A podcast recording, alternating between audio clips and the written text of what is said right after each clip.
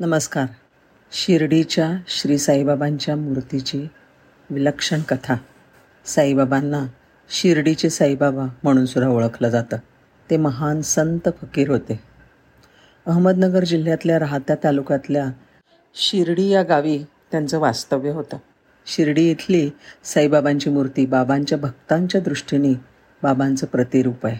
सात ऑक्टोबर एकोणीसशे चोपन्न.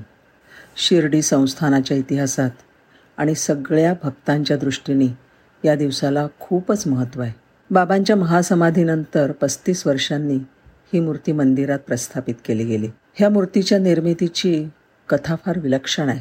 एकोणीसशे बावन्नमध्ये एक पांढरा शुभ्र इटालियन मार्बलचा मोठा तुकडा इटलीहून मुंबई डॉकयार्डमध्ये आला. कोणी पाठवला कोणी मागवला कोणालाच माहीत नव्हतं. ताबा घेणारं कोणी नाही म्हणून डॉकयार्ड अधिकाऱ्यांनी त्याचा लिलाव काढला.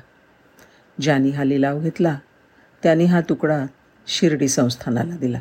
अतिशय मौल्यवान असा तो संगमरवर बघून शिर्डी संस्थानाने त्याची मूर्ती बनवायची ठरवलं.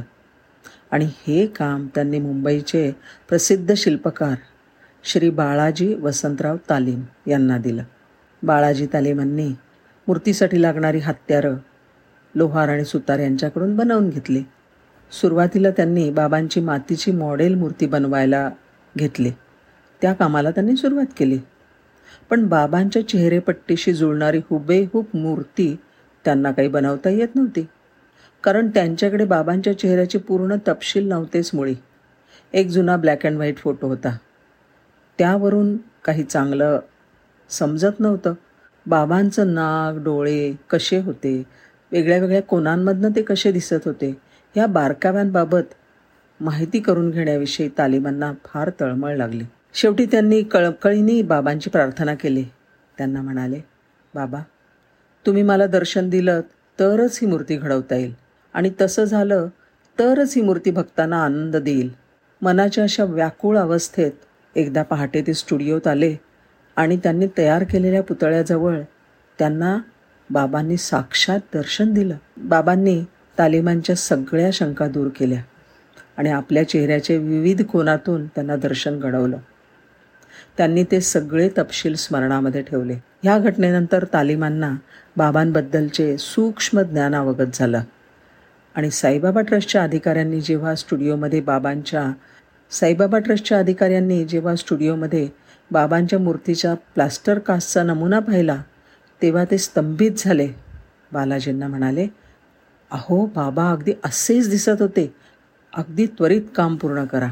तो प्लास्टर कास्ट झाल्यानंतर साईंची अजरा अजरामर आणि संजीवन मूर्ती निर्माण झाली. मुंबईतल्या गिरगावामधल्या तालीम आर्ट स्टुडिओमध्ये ही मूर्ती बन बनवण्यात आली. तालीम ही मूर्ती घडवत असताना ती इतकी हुबेहूब आणि सुबक घडली जात होती की तिच्या दर्शनासाठी लोक स्टुडिओमध्ये गर्दी करायला लागले. रात्री दहा वाजेपर्यंत गर्दी असायची. नारळ फुलं पेढे यांचा ढीक जमायला लागला. स्टुडिओचं जणू एका मंदिरातच रूपांतर झालं. पुढे काय झालं की एकोणीसशे चोपन्न साली मूर्तीचं काम अंतिम टप्प्यात असताना मूर्तीमध्ये एक हवेची मोठी पोकळी आढळून आली. अर्थात तो भाग कमकुवत होता. त्यामुळे काढणं आवश्यक होतं. हा कमकुवत भाग पा बाबांच्या डाव्या दुमडलेल्या पायाच्या गुडघ्याखालचा होता. हा भाग जर का काढायला गेला असता तर कदाचित मूर्ती भग्न झाली असती आणि पूजनीय राहिली नसती. काम थांबलं. बाळाजी काही तो अनावश्यक भाग काढून टाकायला तयार होईना. त्यांनी परत बाबांची प्रार्थना केली. बाबा मूर्ती तयार आहे. माझ्यावर कृपा करा. तेवढ्यात त्यांच्या अनर अंतर्मनातनं आवाज आला. काम सुरू ठेवा. बाळाजींनी कारागिरांना तो भाग काढायला सांगितलं पण अर्थातच ते तयार होईना. मग स्वतः तालिमांनी छिन्नी हातोडा घेतला आणि तो भाग काढायला सुरुवात केली. आणि आश्चर्य? तेवढा भाग सहज बाहेर आला. मूर्तीही शाबूत राहिली. बाळाजी तर नाचायलाच लागले. त्यांनी लगेच मिठाई आणून वाटली सगळ्यांना. अत्यंत सजीव वाटणाऱ्या त्या मूर्तीची नंतर गावातून समारंभपूर्वक मिरवणूक काढली गेली. लक्ष्मीबाई शिंदे आणि स्वामी शरणानंद जे बाबांच्या अगदी जवळचे भक्ते होते त्यांनी मूर्तीच्या हुबेहूबपणाबद्दल समाधान व्यक्त केलं. म्हणले जणू बाबाच परत आपल्यात आलेत असं वाटतंय.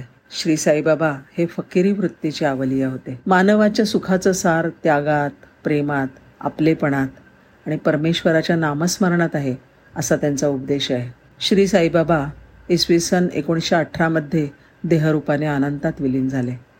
पण त्यांचं अस्तित्व आजही जाणवतं असा अनेकांचा अनुभव आहे. धन्यवाद.